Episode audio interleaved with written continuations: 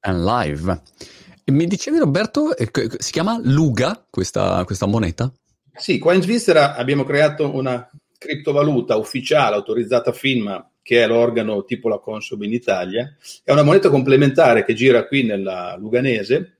Io abito qui a Lugano e grazie diciamo, a, a, al segretario municipale Robert Brighi che ha avuto la pazienza e il coraggio di, di intraprendere questa strada, abbiamo creato questa moneta eh, che oggi circola in eh, circa 5.000 wallet di persone che la detengono e più di 100 negozianti che la accettano in cambio di prodotti e servizi. È mm. uno dei pochi esempi al mondo di, di eh, criptovaluta ufficiale garantita da, in questo caso, un municipio. Credo quindi, al posto del criptodollaro, cioè criptofranco, insomma, è qualcosa del genere. Sì, è una sorta di criptofranco perché il cambio eh, è alla pari con il franco, 100 luga fanno un franco sempre, il cambio è garantito dal municipio, per cui se un negoziante incassa un po' troppi luga e magari vuole eh, pagare l'affitto, le bollette in franchi, eh, va dal municipio e cambia i luga con i franchi. Ah. Quindi è estremamente interessante, non è una moneta complementare che rimane nell'ambito cripto e solo cripto, ma è agganciata anche alla moneta fiat, per cui eh, può, può, uscire il valore nella riserva di valore eh, nei Luga può uscire e trasformarsi in franco per essere utilizzata diciamo nel mercato tradizionale diciamo. un esperimento est- estremamente interessante ma tu, eh, Roberto, che sei lì da, da, un po' di anni, come spieghi il fatto che mh, la Svizzera sia diventata questa, questa sorta di crypto valley Ehm, che, che, che, cosa ha favorito questo sviluppo di, di una marea di progetti cripto? Eh? Ma, eh, sostanzialmente la Svizzera, io ci abito da circa nove anni, è un paese molto pragmatico, cioè prova, diciamo che mm. lascia intraprendere eh, e poi eventualmente diciamo, eh, accomoda eh, la legislazione. No? E in questo caso nel mondo delle cripto è stato estremamente utile perché come tutte le nuove tecnologie portano innovazione anche sociale e socio-economica, eh, ma le leggi non ci sono, è normale perché arriva prima la tecnologia e poi arrivano le leggi. Ecco, l'approccio pragmatico svizzero fa sì che una cosa possa eh, implementarsi, possa svilupparsi e poi eventualmente diciamo, si vanno a codificare le consuetudini e si vanno a, a generare magari nuove leggi e nuovi binari su cui andare a muoversi. Ecco. Quindi questo approccio del puoi fare tutto tranne ciò che è vietato rispetto invece ad altri paesi, magari qualcuno che conosciamo anche bene anche noi, in cui eh, puoi fare solo ciò che è concesso, aiuta a sviluppare le nuove tecnologie. Inoltre la Svizzera ha una tradizione nel mondo finanziario, ovviamente, e quindi è anche interessata agli sviluppi di questa tecnologia che sicuramente, sta, ma ormai lo abbiamo già visto, sta portando una grande innovazione tecnologica, soprattutto nel mondo finanziario. Quindi grazie a questo si è potuto sviluppare un tessuto economico ah. di esperti di criptovalute e di start-up, eccetera. E come sviluppatori, se ne trovano di, di, di, sviluppatori, cioè c'è un buon ecosistema proprio anche di dev? Questo è un tema difficile, molto difficile, perché la Svizzera non è, non è, attrattiva per un ragazzo giovane sviluppatore perché ha un tessuto sociale abbastanza consolidato, è un paese abbastanza caro e, e non, è, non, è, né Londra né Barcellona, diciamo. Eh, qualcuno si trova, soprattutto magari di origine italiana o tedesca, perché eh, diciamo, andare a trasferirsi in Svizzera dalla Germania o dall'Italia è abbastanza facile però poi gli altri li, li, dobbiamo trovare in giro. Per fortuna il mondo oggi è flat, no? con la, la, tecnologia puoi lavorare in tempo reale da qualsiasi parte del mondo e infatti anche buona parte dei nostri dev eh, non risiedono in Svizzera ma magari sono in altri, in altri paesi. Mm. Quali sono i paesi dove gli sviluppi, cioè ci sono i migliori sviluppatori eh, cripto um, in circolazione, se ci sono? Ci sono, ci sono. I paesi preferiti eh, sono quelli un po' più uh, tricky, come dicono eh, no, i dev giovani, nel senso che eh, hanno anche una, una, vita sociale un po' più movimentata che magari a Lugano, che è una bellissima città, ma è molto tranquilla. e quindi sicuramente Londra, Barcellona eh, Singapore e Tel Aviv sono città un po' più movimentate eh, che i dev preferiscono. Poi eh, c'è una grande comunità di dev anche eh, nella Mitteleuropa e nella, nell'area diciamo russa-ucraina.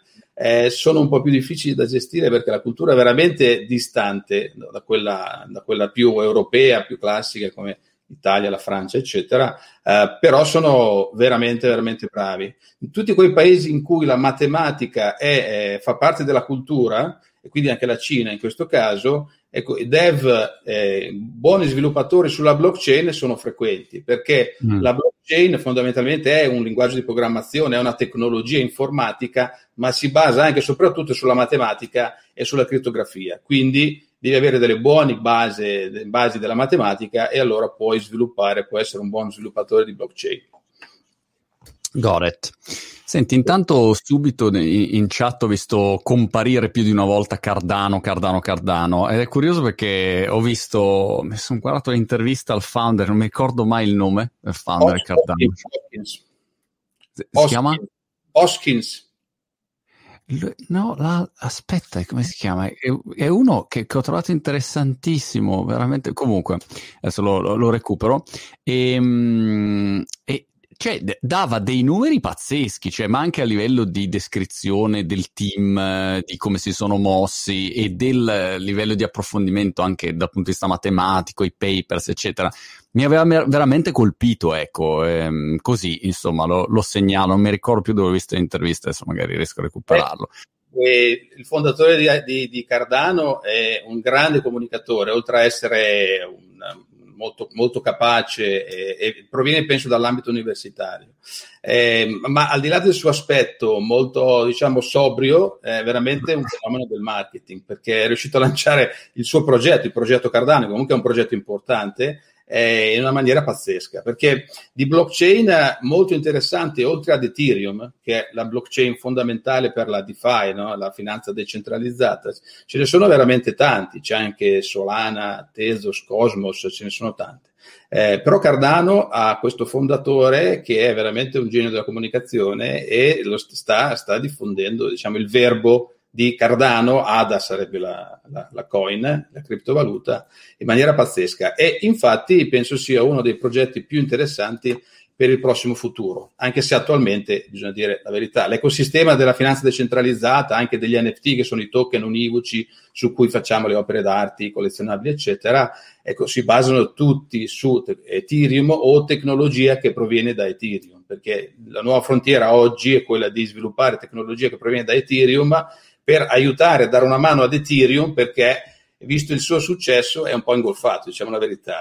Quindi le, le transazioni eh, sono a volte un po' lente, ma soprattutto molto molto costose. Quindi l'obiettivo oggi è creare infrastrutture da, eh, da mettere di contorno ad Ethereum per riuscire a scalare, significa riuscire a fare molte più transazioni contemporaneamente a prezzi eh, molto bassi come era all'inizio Ethereum. Charles Hoskinson, com- com- come eh, dicevi tu, ma peraltro nell'intervista a un certo punto, mentre parlava in modo molto tranquillo, ha, fa- ha lanciato una frase del tipo: um, Sì, perché per i billionaire come me, e, e, io ho pensato, ma come billionaire come te? No? Cioè, non mi risultava che. Quindi, insomma, mi, mi sfugge qualche, qualche, passaggio, ecco, però eh, Cardano is now a billionaire, eccolo qua. Sì, e non si vergogna neanche di dirlo, giustamente, vabbè. Ma il mondo delle criptovalute ha dato grandi soddisfazioni anche dal punto di vista economico, come sappiamo, no? Bitcoin ha, ha, avuto una discreta crescita. No? Il mio primo tweet in assoluto nel 2011 era di B su Bitcoin, parlavo di Bitcoin, era 5 dollari. Oggi sappiamo che è 35, 34, dipende dal giorno, era arrivato anche a 74.000 e quindi grande successo. Ma anche ADA, la sua moneta, la sua criptovaluta, ha, fatto un percorso pazzesco da qualche centesimo, oggi quota un, ah, dollaro. dollaro 32, eh, è un euro e 32 in questo istante. Sì, esatto. Quindi puoi capire che il fondatore probabilmente, come dire, ha un certo patrimonio in ADA che poi avrà trasformato anche in Bitcoin e in altre criptovalute. Quindi, certo, certo, Però devo dire, profondità anche di, di, pensiero, di ragionamento assolutamente interessante, così come mh, mm, molti di questi, cioè se senti parlare Vitalik, eh, quando parla cacchio al cervello che gli fuma, non è così ehm, famo, namo, me sembra che, no, cioè c'è dietro anche una, proprio una filosofia, una visione complessiva, ecco, di come dovrebbe essere l'economia, ma non solo l'economia, la tecnologia in generale, eh, l'esistenza, cioè ti colpisce molto questo.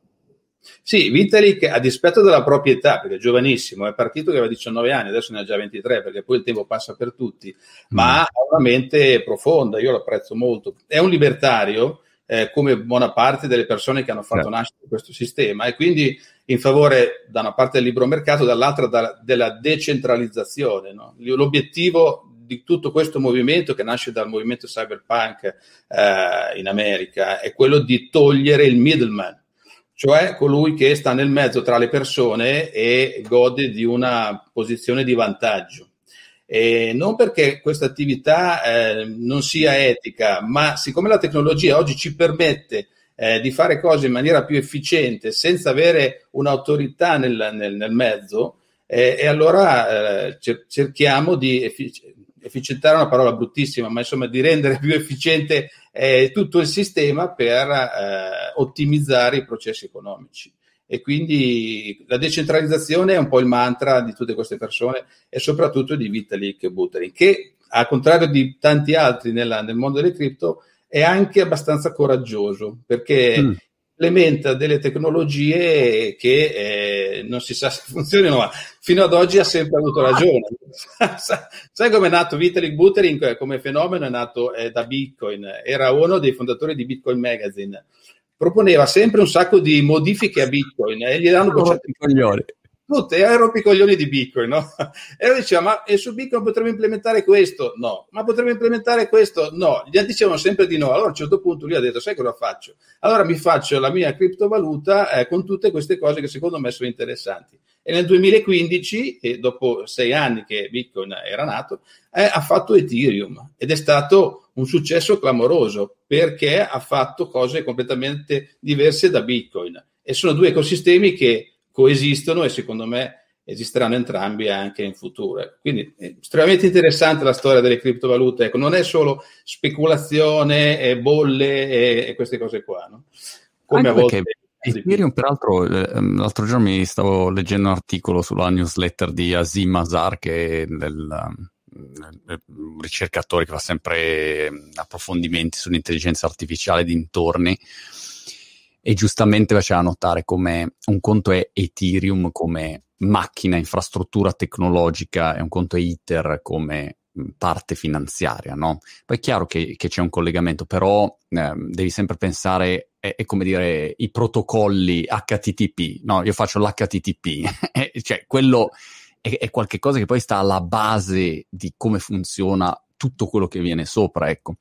Um, però ecco, è, è, è, facile confondere poi ogni due minuti, no? C'è la moda del momento e cosa, Dodge anche qua in chat, ed è Dogecoin, Elon che lancia la sua, cioè c'è grande confusione, ecco, questo è un aspetto. Prima di, di capire qual è il tuo modo per fare distinzione tra qualche cosa che è fuffa e qualche cosa che secondo te ha senso in questo mondo molto complesso eh, delle, delle cripto, Um, citavi um, i problemi di, di, Ethereum, però adesso c'è Ethereum 2.0 che, che dovrebbe, no, in teoria, risolvere anche i problemi eh, sul, sul, tema del, del, del, consumo energetico, eccetera, che è il motivo poi mh, per cui Cardano è anche andato su quando quando Elon ha detto ecco Bitcoin consuma che poi non lo sapeva Elon voglio dire cioè lo sapeva già prima che, che c'è un problemino di, di, di, di inquinamento e, però boh non lo so Elon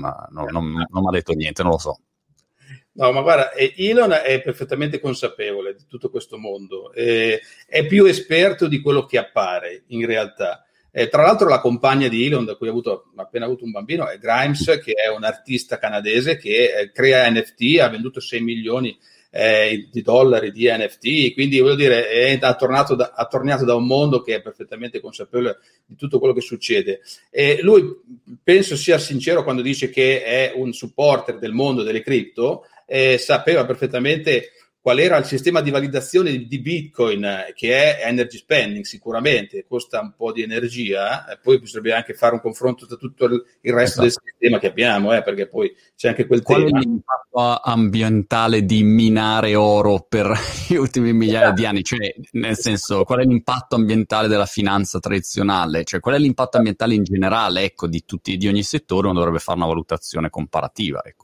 Es- esatto, quindi ecco, fatto salvo questo, per cui Bitcoin poi in definitiva come riserva di valore non è più energy spending di tante altre forme di riserva di valore, ma fatto salvo questo sicuramente lui sapeva che Bitcoin aveva un sistema di validazione che consumava energia. Poi però penso che abbia avuto eh, talmente tanti diciamo, commenti a volte negativi o pressioni anche da parte della stampa, dei propri shareholder, dei propri soci, perché comunque non è da solo lì in quelle aziende, no? per cui abbia dovuto comunque prendere un po' di distanze, perché era un'azienda nata sul green, no? nata sul fatto che l'energia andava preservata e quindi puntare su Bitcoin eh, sembrava da un punto di vista, ma, ma del, più, più, del marketing che di altro, è troppo e quindi ha preso un po' le distanze, ecco, ma, ma, lo sapeva anche prima, sono convinto che lo sapesse anche prima e sono convinto che non ci fosse tanto, tanta strategia dietro, io non sono sempre, sono, non sono per i complottismi e le dietrologie, ecco. è andata così, eh, pro, probabilmente ha creato anche un, un, dump, cioè una decrescita del valore di Bitcoin da quando ha annunciato questa cosa, però prima lo aveva portato in alto, quindi alla fine insomma croce sì, sì. del nostro settore. E poi adesso ha fatto la riunione con i vari miners dicendo: No, ragazzi, qua si va così, tac, eh. ha tirato fuori non so che cosa, la, la tecnologia segreta per avere il mining e, e, ecologico.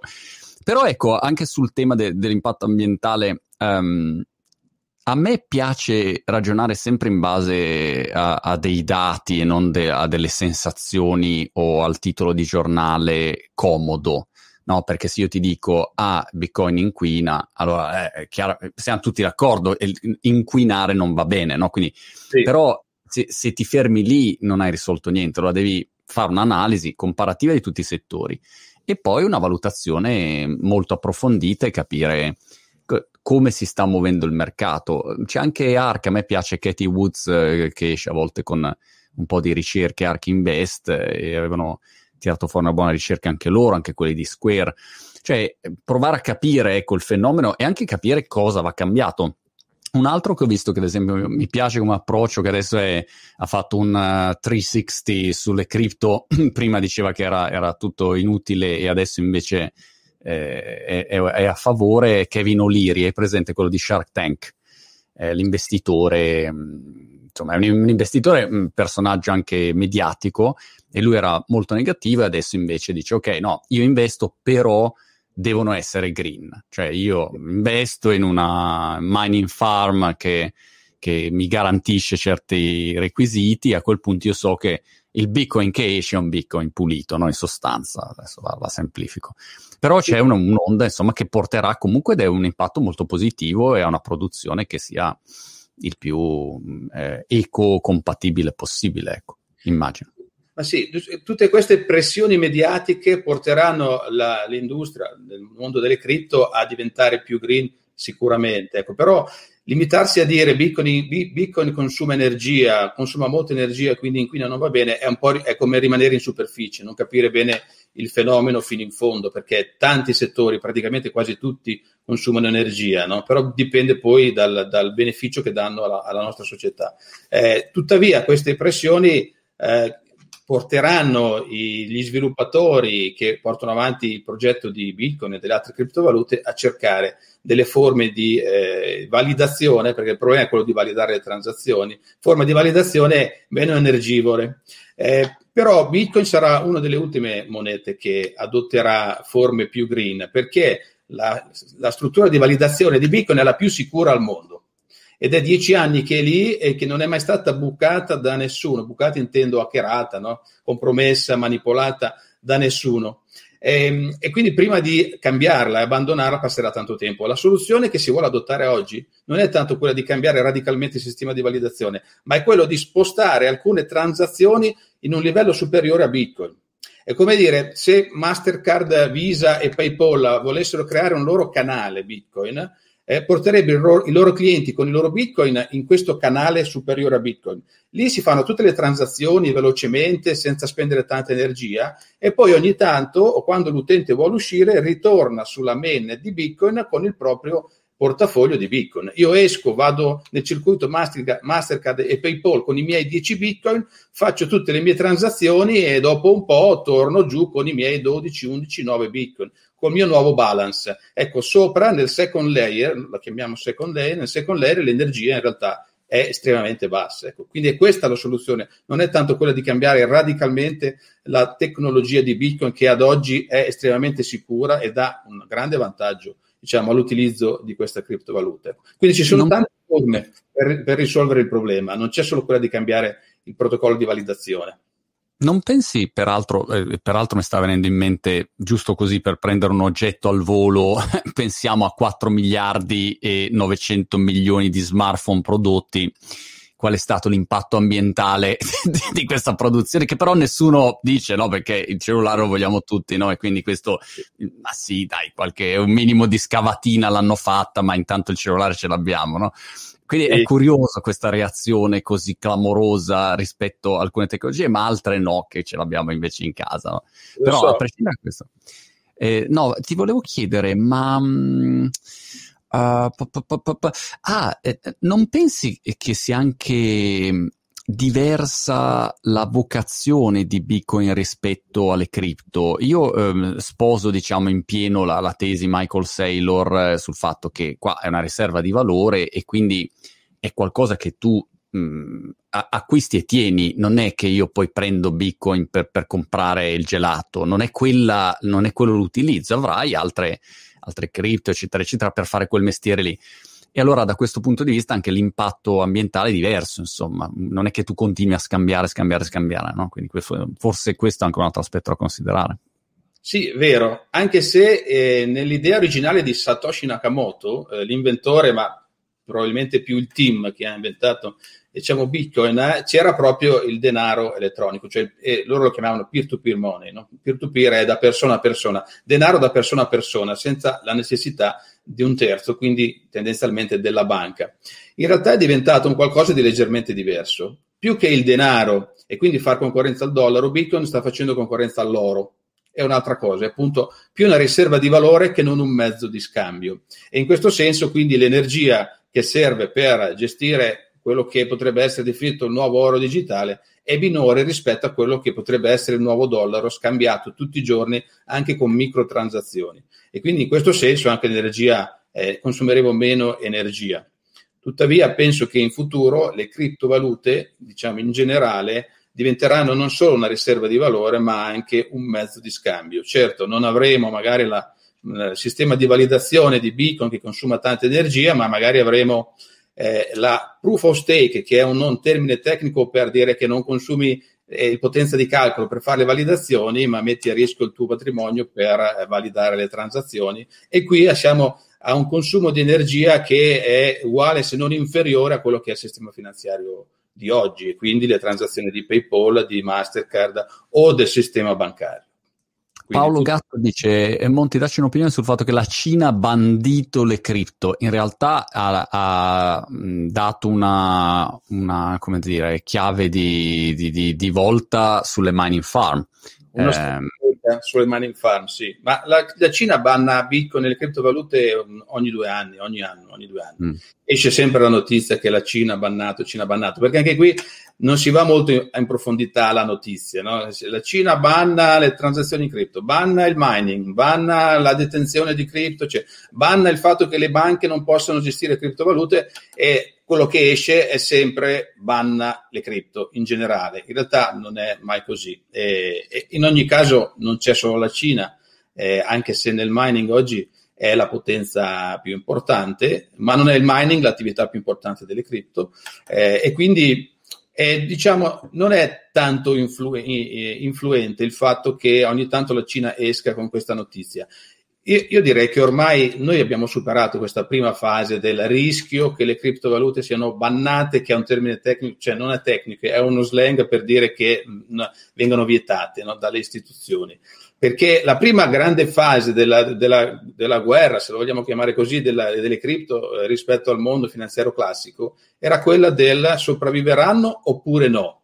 Ecco, a questa domanda ormai già diciamo un anno fa probabilmente abbiamo risposto, cioè dopo una, dopo nove anni eh, possiamo dire che sì, le, le cripto sopravviveranno. La tecnologia funziona, io l'ho studiata, ti assicuro che funziona veramente. All'inizio non l'avevo studiata, avevo detto sì, una bella idea Bitcoin, carina nel 2011, chissà se eh, resisterà no, agli attacchi. Poi nel 2012-2013 ho studiato l'aspetto informatico della, della tecnologia e, e ho visto che avevano inventato veramente qualcosa di nuovo. E questa tecnologia funziona. Oggi, dopo dieci anni, possiamo dire che sì, funziona e le cripto sono qui per rimanere. Quindi il fatto che ogni tanto qualcuno esca con ban, ban di qua, ban di là non è, non è più tanto importante. Ci, stanno, ci, saranno le altre due guerre importanti del mondo delle cripto contro tutti, che saranno quella della regolamentazione che stiamo vivendo adesso e poi la terza, quella del mercato, cioè andranno a combattersela veramente con i servizi finanziari. Ecco, adesso stiamo combattendo la seconda guerra mondiale, arriveremo alla terza e alla fine vinciamo. Ma ehm, io, ehm, peraltro, Roberto, diciamo, magari rispetto a te sono mh, mm, più, come dire, uh, non lo so, non cinico adesso, so, non so trovare la parola giusta, però sono agnostico, ecco, mettiamola così, sono criptoagnostico, non sono eh, né un detrattore né un, né un sostenitore, no? Provo così a, a, a osservare dall'esterno e, e, e, provo a prendere decisioni rispetto a quello che mi sembra di capire, però... Mh, Mm, è, è, interessante no, vedere, se, secondo me, le reazioni che ci sono um, di volta in volta anche a queste notizie, perché ti faccio un esempio.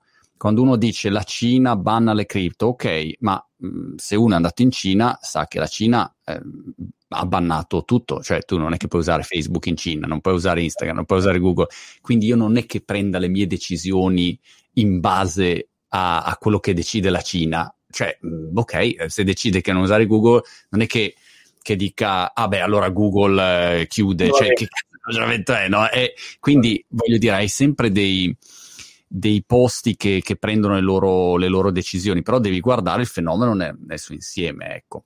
Un tema è quello ovviamente delle regolamentazioni che accennavi.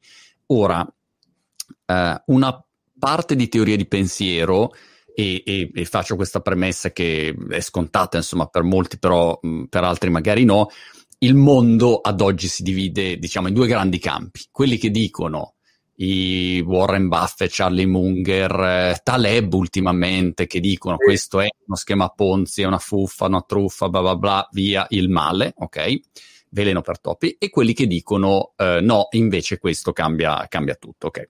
E poi in mezzo chiaramente ci sono tante gradazioni, peraltro ho visto anche Ray Dalio di recente che anche lui ha preso una posizione certo, favorevole. Sì.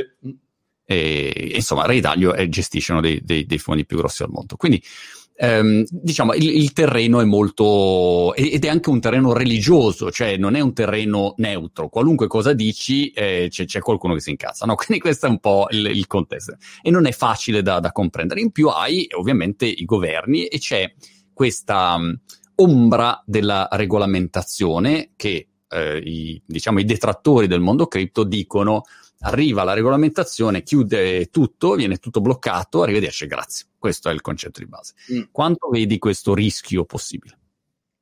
No, questo rischio non c'è, perché mm. eh, la storia ci insegna che tutte le innovazioni hanno portato grandi sconvolgimenti socio-economici e, e, e le istituzioni e, e, quindi il potere costituito dei tempi che ha cercato di contrastare o regolare diciamo, la, la novità, l'innovazione la tecnologia.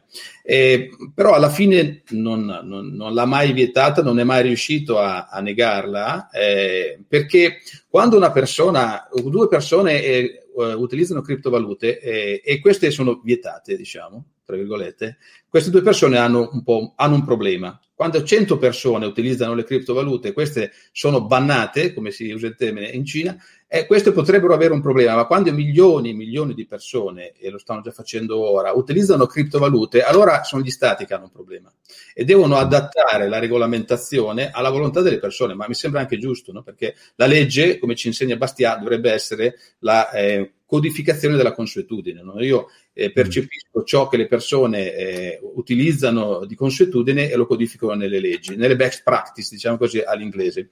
E così avverrà anche nel mondo delle criptovalute. Ovviamente i, i delitti, i crimini vanno perseguiti per quello che sono, ma non, ma non i mezzi. Ma non i mezzi, eh, vanno perseguiti i, i, delitti, i delinquenti, non gli strumenti. e, ehm, narcotrafficanti o evasori, eccetera, utilizzano dollaro, utilizzano cripto, utilizzano qualsiasi cosa, ma non per questo possiamo vietare dei mezzi di scambio che fanno un gran bene alla società, come il dollaro, come le criptovalute. Quindi la regolamentazione arriverà, cercherà di mettere in difficoltà eh, questo nuovo mondo, perché questo nuovo mondo toglie potere alle lobby che sono attualmente, eh, che gestiscono attualmente il sistema finanziario. È normale che questo avvenga, ma alla fine eh, la, la, le istituzioni e le leggi dovranno adottare un compromesso per far convivere questi due sistemi e il sistema andrà nella direzione della maggiore efficienza e quindi la disintermediazione del middleman perché mm. la storia anche qui ci insegna che alla fine un sistema più efficiente vince sempre contro un sistema meno efficiente e le criptovalute sono un sistema più efficiente per gestire i nostri scambi economici. Sono un po' meno agnostico di te, mi rendo conto, eh, però dire. Ma in realtà, eh, scusa, volevo aggiungere un, un, pezzetto che mi sembra importante ehm, per, per, quelli che magari sono completamente fuori da questo mondo. Tra parentesi, eh, è già regolamentato questo mondo. Cioè, se tu eh, prendi, non so, Coinbase, che, che è un exchange, eh, cioè, questo è regolamentato, da- il governo inglese ha ogni anno i dati di tutti quelli che hanno eh, una, un wallet su, su, Coinbase, non è che è il Far West, cioè questi sono assolutamente, eh, come dire, sotto la lente di ingrandimento, forse anche di più, perché poi chi fa, non so, BlockFi o chi anche fa lending eh, di, rispetto al, alle cripto, cioè sono tutti regolamentati e, e per, visto che c'è anche sospetto, eh, c'è ancora più controllo, no? Quindi non è che non ci sia regolamentazione già oggi, c'è già regolamentazione oggi, però, come dire, ci sarà ancora di più, meglio, nel senso se, se, c'è ancora di più, legittima quelli che sono i progetti seri e toglie quelli che sono i progetti fuffosi, ecco. Sì, è vero, c'è comunque una, un, un'area ancora abbastanza grande non regolamentata, che non è certo quella di Coinbase. Coinbase ha centralizzato la gestione delle criptovalute di questo nuovo mondo finanziario, ma in realtà c'è tutto un, un, altro, un altro, mondo ancora decentralizzato eh, che non è regolamentato perché per sua natura eh, non essendoci una, un terzo garante delle parti, difficile in, inserire un controllo. Cioè il terzo garante delle parti è quindi, quello che garantiva tendenzialmente la banca o il broker finanziario che io avevo eh, 100.000 dollari e li inviavo al tuo conto corrente e dopodiché li avevi tu, non li avevo più io purtroppo. E, e questo era anche il controllore. Quindi non solo garantiva le parti, ma garantiva anche le istituzioni dal controllo di queste transazioni. Oggi con la finanza decentralizzata e quindi non quella che passa attraverso Coinbase, ma quella che va a scambiare cripto valore direttamente sulla blockchain, non c'è controllo perché non c'è il middleman che controlla. Allora è lì che dovrà arrivare la regolamentazione, non è tanto su Coinbase che è ipercontrollata e come dicevi tu è ancora più controllata di un'altra azienda perché? Perché lavora in un settore così nuovo, innovativo, sotto la lente di ingrandimento. Tutto il mondo del decentralizzato invece andrà regolamentato. Per esempio, eh, dovre, dovr- dovranno essere codificate le analisi on-chain, cioè eh, verificato che i, i, miei token, le mie cripto hanno eh, subito un certo percorso e in questo percorso non ci sono state truffe, non, non ci sono stati utilizzati wallet in blacklist, eccetera. Ecco, tutto questo mondo ancora non è stato codificato, però è, è normale perché la, la, legge arriva sempre un po' dopo l'innovazione tecnologica ed è qui che si combatterà tanto della prossima diciamo, stagione delle cripto, che è quella della regolamentazione. Ecco. Però mondo, è un mondo de, DeFi, ehm, i vari... E quali sono progetti interessanti? Ho visto eh, cosa c'è, Compound, uh, Uniswap. Compound e Ave sono i due progetti principali per il lending. Significa che io ho le mie cripto e le, le, le metto a prestito e la, e la piattaforma prende le mie cripto e le presta a chi le vuole prendere in prestito per andare a fare investimenti a leva o fare altre cose. Eh, progetto estremamente interessante, entrambi due progetti estremamente interessanti. Nel mondo degli exchange invece eh, piattaforme estremamente interessanti sono sicuramente Uniswap, che è il primo exchange decentralizzato e ancora oggi quello che fa più volumi, più scambi, e poi altri tipo Sushi Swap, Pancake Swap, che è nella nuova Binance Smart Chain, che è una cosa un po' diversa da Ethereum, bisogna dire la verità, però progetti estremamente interessanti. Ecco, poi ce, ce ne sono tanti eh, di progetti. bisogna fare molta attenzione. Alcuni progetti, ehm, una decina di progetti eh, consolidati, eh, sono eh, progetti su cui possiamo tranquillamente magari andare ad operare, investire, eccetera.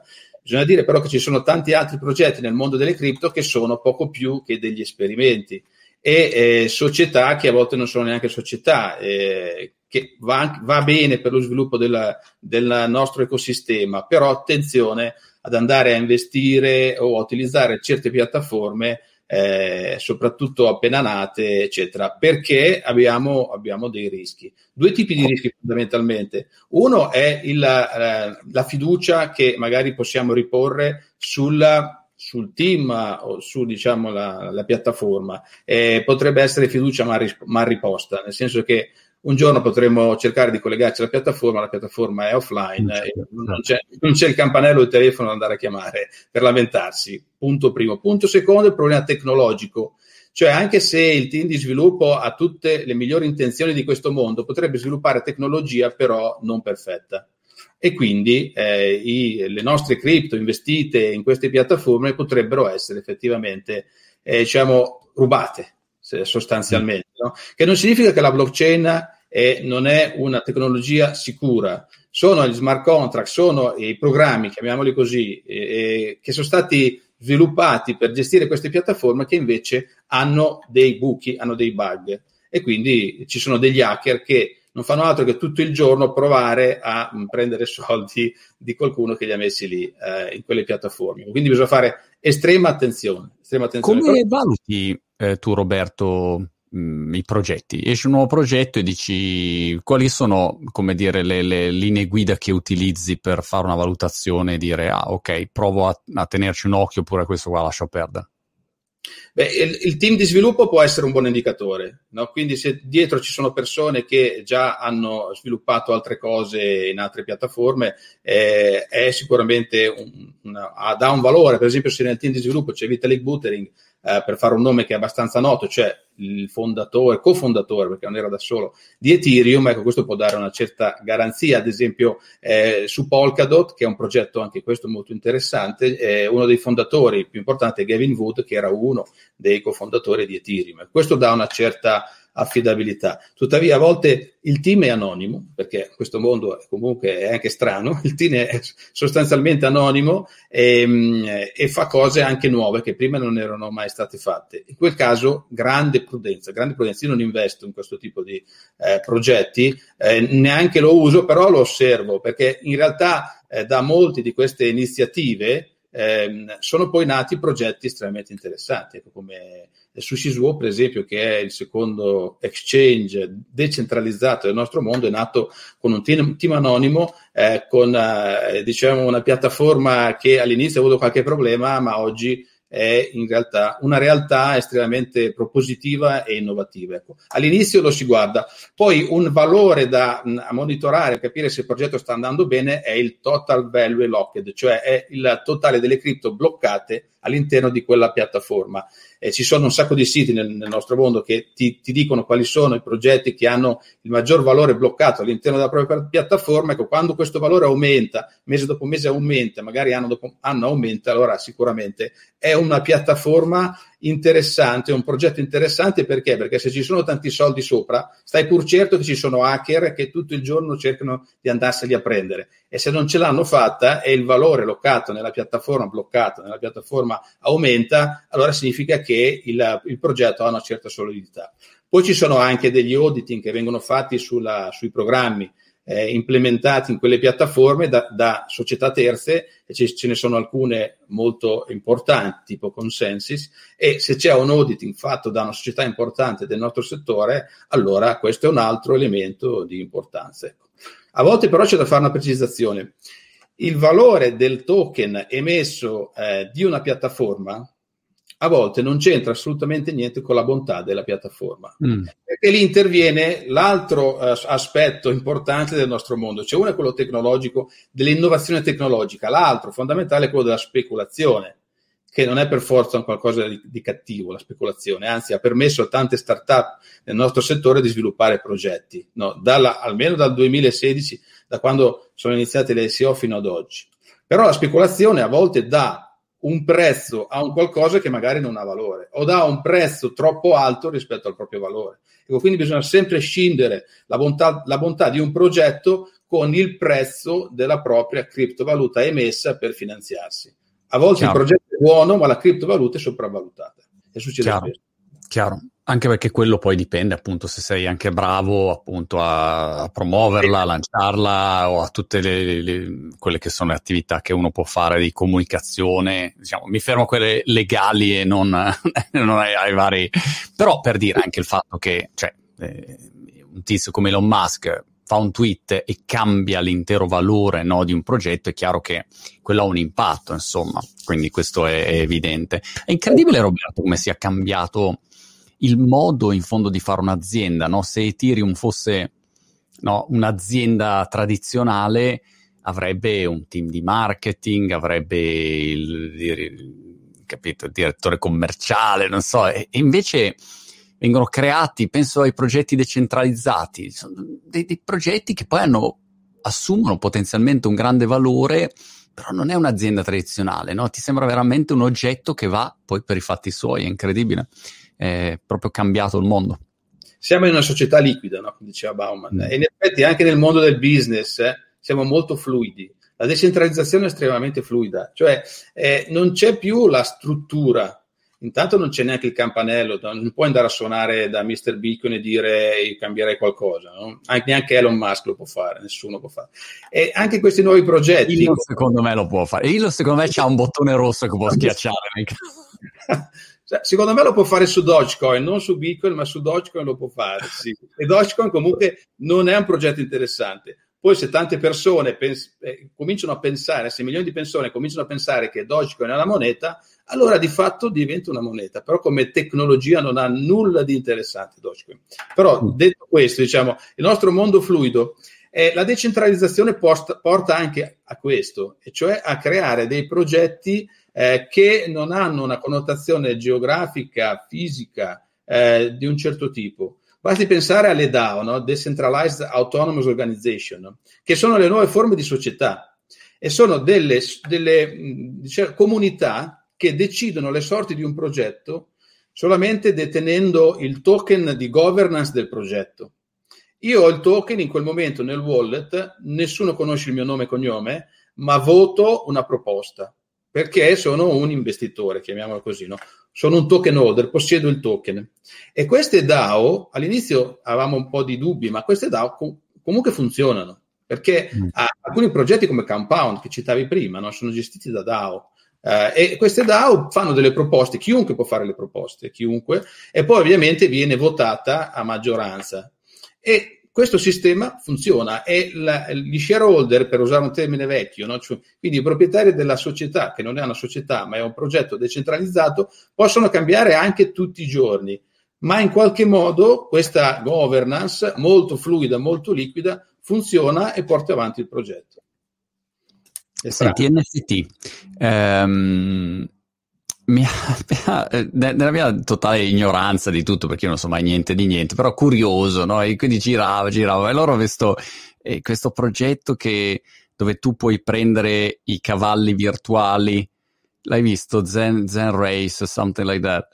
Tu puoi, co- comprare adesso in chat senz'altro qualcuno mi dirà il nome però mh, puoi comprare dei, dei, cavalli virtuali che poi competono uno contro l'altro e poi puoi eh, dire ok allora te, te, te, lo giro a te te lo è tutto un mondo basato diciamo su, su NFT e, che, che, però mette in evidenza anche come ci sia un gruppo di, di persone che, che girano da un progetto all'altro e sono in grado di spostare anche tanti soldi e farlo emergere, dire wow, sta esplodendo il mondo dei, dei cavalli virtuali per dire, ma solo perché magari ci sono delle, delle, delle whales che stanno puntando lì e poi si spostano su un'altra roba e quindi alterano anche quella che è un po' la tua, la tua percezione. Ecco. Però, insomma, niente, no, non l'hai visto questo progetto. Adesso se in chat me lo recuperano, ti dico come si chiama, che mi aveva fatto morire. Dicevo, ma cacchio, adesso anche questo. Vabbè, le scommesse sui cavalli ci sono sempre state, no? Da no. quando ci sono più o meno i cavalli e le società organizzate. E questo è il nuovo modo di scommettere sui cavalli. Solo che invece del cavallo reale, il cavallo è sotto forma di un token NFT, cioè non fungible token, un token non fungibile unico. Quindi a un token corrisponde un cavallo virtuale. Però io non ci ho mai giocato, non ho mai neanche scommesso nei cavalli però nella vita reale. Eh, quindi immagino che si scommetta su uno di questi cavalli virtuali e chi vince vincerà qualcosa e il proprietario lo potrà noleggiare o affittare a qualcuno che, che lo vuole utilizzare, penso. È interessante però per me il mondo degli NFT, ehm, ho, ho, iniziato proprio così a giocarci, a fare i miei soliti esperimentini così giusto per, per provare a capire dall'interno, perché quando vedi qualcosa all'esterno è, è, un conto, quando poi lo provi sulla tua pelle è sempre diverso, no? hai proprio una, una percezione diversa. E ad esempio, appunto, per, per scrivere un libro, ehm, se vuoi fare un videocorso, se vuoi avere una community alla quale magari eh, vuoi proporre dei servizi, avere tutto questo sotto forma di NFT mi sembra molto molto interessante, ecco, e le, le, royalties poi nel momento in cui viene ceduto, insomma, ha tutta una serie di elementi che per chi crea contenuti sarà senz'altro interessante, ecco. Ad oggi non ho ancora trovato un bel progetto su questo, facile, strutturato, ho visto re, rally, io ne ho visti alcuni rolls, però mh, mm, que- quello è, è, tutto un mondo che, che, senz'altro sarà interessante, ecco, oltre a quello che si vede oggi, l'arte, e, i metaverse o quello che è, però eh, non so, ecco, quali sono i settori che tu vedi più interessanti da questo punto di vista. Beh, la tecnologia di base delle NFT è quella di creare delle informazioni digitali uniche, riusciamo eh, a... Si chiama Z-Run, grazie a Lori Bradanini e al Magicolin e a Ciccio 10. Cioè, tutti, ce n'ho 5 di fila che... Z-Run me lo sono segnato, poi lo vado a vedere. Z-Run. Eh, sì. Ecco, no, dicevo, l'NFT ha creato, eh, eh, alla base dell'NFT, che è un token con un ID univoco, eh, noi riusciamo a inserire dei contenuti digitali e dargli un'unicità, cioè un codice univoco, è quello un'immagine è sicuramente quella, una canzone è sicuramente quello, un filmato è sicuramente quello, un testo, un libro è sicuramente quello. E quindi abbiamo creato il master dell'informazione digitale. È importante capire però questo, cioè non è che l'informazione digitale messa in un NFT diventa unica e solo chi ce l'ha la può vedere. Anzi, è tutto, è tutto, il contrario. Il successo di un'opera d'arte digitale, come di un testo digitale, eccetera, è nella sua diffusione e quindi nel fatto che tantissime persone, milioni di persone la possono fruire, leggere, ascoltare, eccetera. Non è che se è dentro un NFT la può vedere o ascoltare solamente chi ce l'ha. L'NFT è più che altro il master di quella eh, opera digitale e quindi il possesso del master comunque ha altri vantaggi, a parte il piacere del possederlo, perché comunque eh, nella storia dell'uomo la possessione di un qualcosa è sempre stato un, un qualcosa che ha dato piacere a, alle persone. No? Possedere il quadro di Van Gogh ha sempre dato piacere nella possessione, però poi il quadro lo vede chiunque, anzi solitamente il proprietario del quadro lo dà eh, in utilizzo gratuitamente a un museo, no? dove tutte le persone lo possono vedere. E qui la stessa cosa, l'opera d'arte dentro l'NFT può essere vista da chiunque, anche l'opera d'arte eh, di Beeple, quella battuta da Christie's a 69 milioni, chiunque la può vedere su internet, cioè non è segreta, non è che solo chi se l'ha acquistata la può vedere e quindi è di grandissima diffusione, ma la proprietà è solamente di eh, chi ha la, il possesso dell'NFT. E quindi le campi di applicazione sono, sono vari, da appunto emettere sul sistema eh, delle eh, opere d'arte digitali,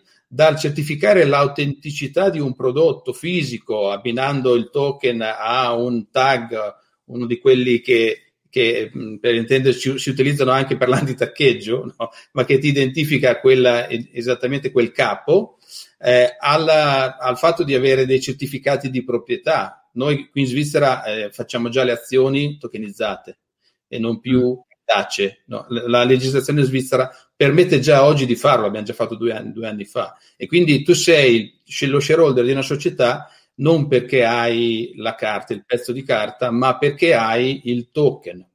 Perché hai, in questo caso non serve un NFT per forza, ma o hai il token o hai l'NFT. Diciamo. Quindi i campi di applicazione sono questi, sono questi. Certo, quello che farà più scalpore e che mu- mu- muoverà più volumi è quello dell'arte, sicuramente quello dell'arte. E, o del collezionabile, che sono due aspetti abbastanza simili. No? Anche la collezione, l'uomo ha sempre avuto la volontà di collezionare cose, un po' per, probabilmente per fermare il, il, tempo che passa, ma insomma l'uomo colleziona e collezionerà eh, attraverso gli NFT e non più solo fisicamente. I CryptoPunks, per esempio, sono una forma di arte collezione molto famosa, sono tra i token NFT più venduti, milioni e milioni, e uno a guardarli dice, boh, eh, sarà, sarà, avranno questo valore. Non lo so, il valore alla fine lo diamo noi, no? ogni valore è, è, è soggettivo, non, non, c'è un valore intrinseco al mondo, neanche l'oro ha un valore intrinseco. Siamo sempre noi che diamo un valore alle cose. Abbiamo dato valore a CryptoPunks, abbiamo cominciato a collezionarli e questa cosa funziona, ma perché ha sempre funzionato anche in passato. Quindi in fondo NFT... potremmo fare questa, questa, provocazione, Roberto. Se uh, abbiamo visto che Amazon ha comprato MGM adesso per 8 miliardi, quello che è, diciamo 8-9 miliardi, facciamo 8 miliardi. 8 miliardi li ha pagati per avere 4.000 film e tutto quello che è il valore più l'IP di James Bond, quindi avere eh, i diritti su James Bond. Diciamo che James Bond vale 4 miliardi di quel, di quel deal, ok? Poi in realtà non è così, però diciamo 4 miliardi. Peraltro eh, il 50% di James Bond è sempre di proprietà della famiglia Broccoli, però a prescindere da questo, tu spendi 4 miliardi, li dai a MGM e lei ti dà James Bond e quindi se noi avessimo comprato quella roba lì, io e Roberto possiamo fare le nostre Roberto Bond e James eh, e, e, Monty Spectre, non so, cioè possiamo, potremmo fare tutto il nostro universo di James Bond. Se fosse stato un NFT, quell'aggeggio di James Bond, in teoria tu spendevi questi 4 miliardi e avevi un NFT. Poi teoricamente Jeff Bezos si rompe le palle e dice basta, lo vendo.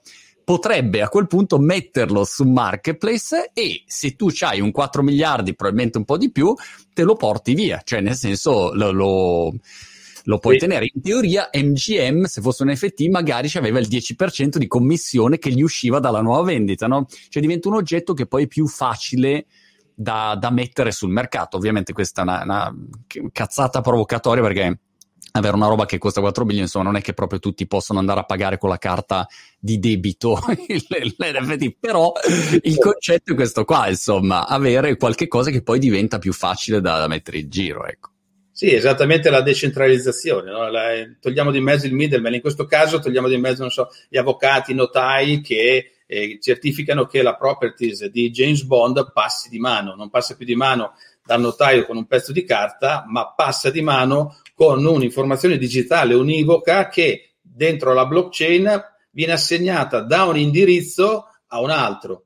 Prima era della, del proprietario della MGM, adesso è di Jeff Bezos. Ecco, è, è un medium il, in questo caso la blockchain. Non è che dentro all'NFT c'è e ci sono tutti i film di James Bond eh, e ci sono le grafiche di James Bond che puoi yeah. utilizzare, è la properties, è il certo. diritto di utilizzarlo. Tra l'altro sugli NFT c'è da fare una sottolineatura importante, eh, sono diversi dai token, perché il contenuto degli NFT non è sulla blockchain e qui bisogna fare molta attenzione, perché ci sono stati alcuni artisti, uno in particolare che si chiama Nether Confirm, nome a tutto dire, che ha venduto le sue opere digitali attraverso gli NFT e poi a un certo punto, eh, da queste facce stilografate che aveva fatto, ha messo dei tappeti persiani. La sola dei tappeti persiani ha messo. No? E quindi a un certo punto chi li ha comprati, un bel giorno ha aperto l'NFT e si è visto il tappeto invece della, dell'opera ah. d'arte che ha comprato. Certo, perché il contenuto dell'NFT è collegato alla blockchain ma non è sulla blockchain. Quindi se non si fa in un certo modo il collegamento, e che diventa indissolubile, eh, il, la sorgente, il contenuto si può modificare. Infatti questo artista l'ha modificato.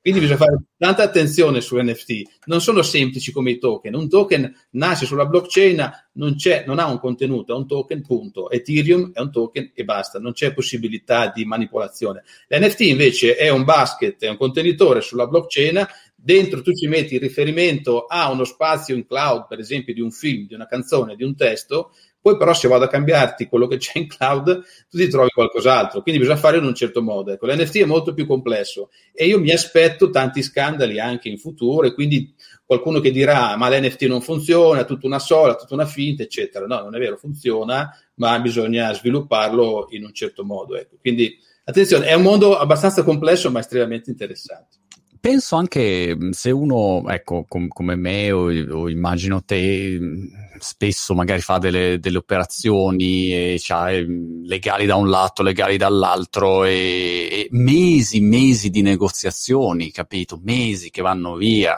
anni. Di recente abbiamo fatto un, un round di investimento, un anno e mezzo, insomma, ci abbiamo messo.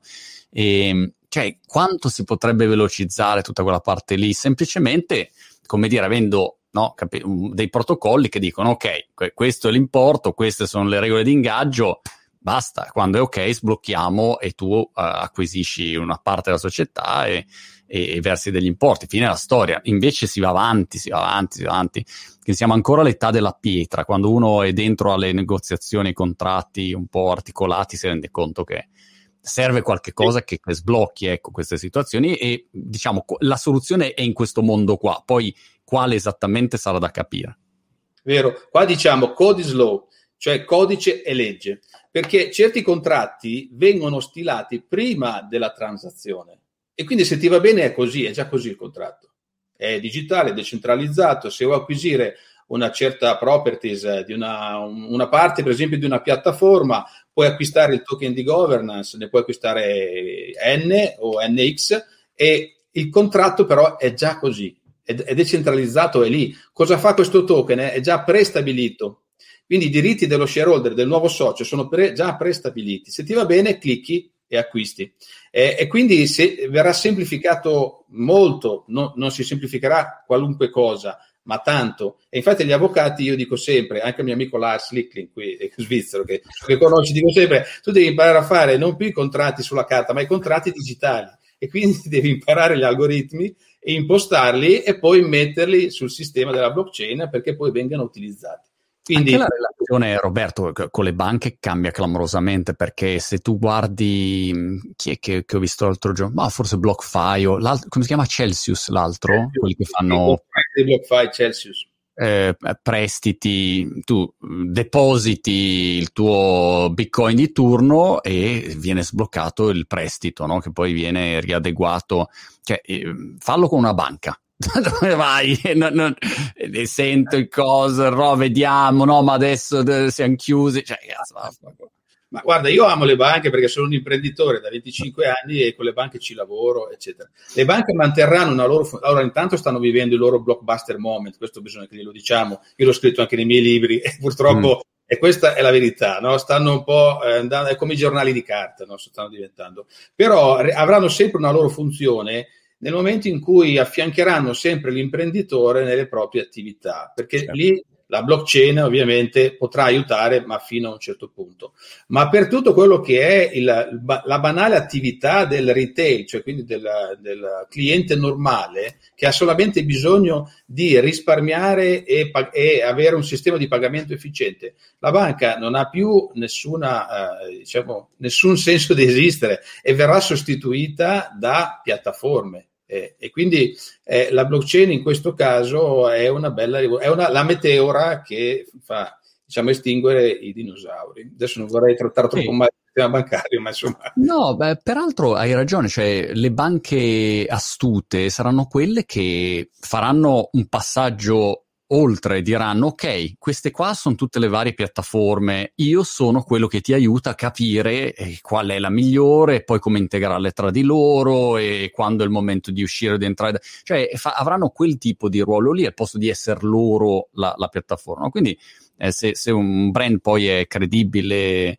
e ti puoi fidare, chiaramente quello ha un valore enorme, no? E quindi questo sì. secondo me è il, il valore per una banca intelligente in futuro.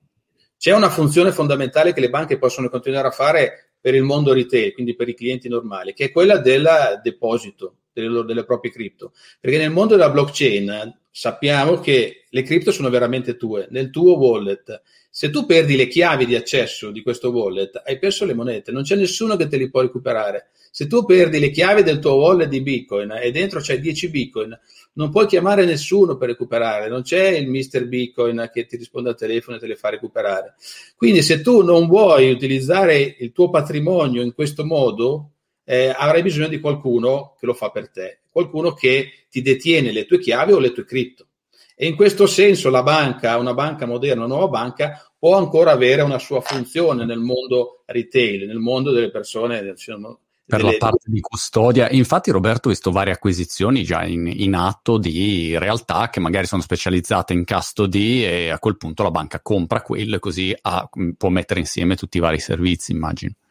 Esatto, esatto. Le banche intelligenti eh, o continueranno a fare il business a fianco degli imprenditori oppure faranno acquisizioni di tecnologie in questo mondo per poter semplificare alcuni servizi che oggi ancora nel mondo della blockchain sono un po' complicati sì, da erogare. L'Asky B dice Mr. Bean che mi recupera la password, mi mancava. questa, te, la, te la riuso anch'io questa. Sta a te fidarti o non fidarti. Io preferisco detenere le mie chiavi private, però c'è molta gente che dice no, ma io voglio avere qualcuno a cui, che, che, posso chiamare se ho dei problemi, non voglio stare a pensare dove ho registrato la password, che poi il SID, queste famose 12 parole, no? cioè che che, ci, che, che, ne scrive 5 in un posto, 5 eh, in un altro e due le tiene a mente, così non, nessuno può partire. Però sai che diventa un mondo complesso e quindi non tutti sono disposti a farlo. Io conosco pazzi, pazzi nel senso sano del termine, che fanno queste cose, però è che è un mondo diverso. A volte Senti, eh, per chiudere, di recente hai fatto anche questo Crypto Heroes. Che, che, che cos'è Crypto Heroes? Ma io uh, vengo dal mondo delle, delle, carte collezionabili, di Pokémon, eccetera, e quindi ho ricreato eh, il concetto del trading card game, cioè dei giochi di carte collezionabili, anche nella, sulla blockchain, quindi creando per ogni carta un NFT. E quindi ci, abbiamo sviluppato eh, questo progetto che poi si può vedere su noku.io, che è la nostra piattaforma, che si chiama Crypto Heroes. Tu hai queste carte, hai queste eh, criptovalute, ogni, ogni carta o è una criptovaluta o è un personaggio VIP del nostro mondo o è un jolly che fa cose particolari. Eh, schieri il tuo team, eh, i, le performance vengono date dalle performance delle criptovalute che sono presenti nel tuo team e ti scontri contro gli altri. È un po' come il fantacalcio fatto con i personaggi e il mondo delle cripto. E quindi si, si collezionano, si possono scambiare e si può giocare contro altre persone facendo dei tornei, diciamo. È un modo anche per imparare a conoscere le criptovalute e eventualmente anche investire sulle criptovalute, ma senza scommettere soldi reali, senza farsi troppo male. Insomma, all'inizio è bene cominciare a comprendere questo settore prima di investire e, ehm, e, questo è un sistema per farlo eh, divertendosi e giocando sostanzialmente. Ho visto chi, chi, era Logan Paul che aveva venduto una Pokémon card come N- NFT per qualche milione, non so. Mi sembra di sì, mi sembra di sì, esatto. esatto. Beh, ah, anche la Pokémon Company ha, un proge- ha, il progetto di tokenizzare i Pokémon e quindi rendere eh, la carta del Pokémon un NFT, ma verrà da sé che tutti, pass- tutti passeranno a questa tecnologia anche per motivi editoriali, cioè quello che noi possiamo fare nel, con gli NFT e le carte su NFT nel mondo della blockchain è quello per esempio di regalare in un, in un sol giorno a tutti i possessori di una determinata carta un'altra carta, mandandola direttamente nel wallet senza sapere neanche chi è il possessore mm. di quella carta, o sostituire una carta vecchia obsoleta con una regola obsoleta con un'altra carta a tutti i possessori e mettere una carta unica. Io vengo dal mondo editoriale di carta eh, e stampare una carta unica era un costo esagerato perché poi non, non, ne valeva la pena fare un master per creare una carta. E invece qui nel mondo dell'informatica e degli NFT possiamo anche creare le carte uniche, cioè c'è solo quella carta lì e magari ce l'hai tu e quindi acquisisce valore. Nel mondo digitale lo possiamo fare, nel mondo reale era impossibile. Quindi agli editori apre un mondo, veramente un mondo nuovo da scoprire. Chiaro. Roberto, è stato molto interessante. E, um, ti, ti, auguro in bocca al lupo per anche questa attività e per, per il resto e ci teniamo in contatto. E, um, ci vediamo alla prossima allora. Bene, vive il lupo e, e, in bocca al lupo anche te per la tua attività, anche se non ne hai bisogno, ma vedo che tu spesso parli del mondo delle cripto e in questo se ti servirà un in bocca al lupo, ma tieni duro perché è il futuro. Ti ringrazio. Roberto, ci vediamo alla prossima. Ciao, ciao. Okay, ciao.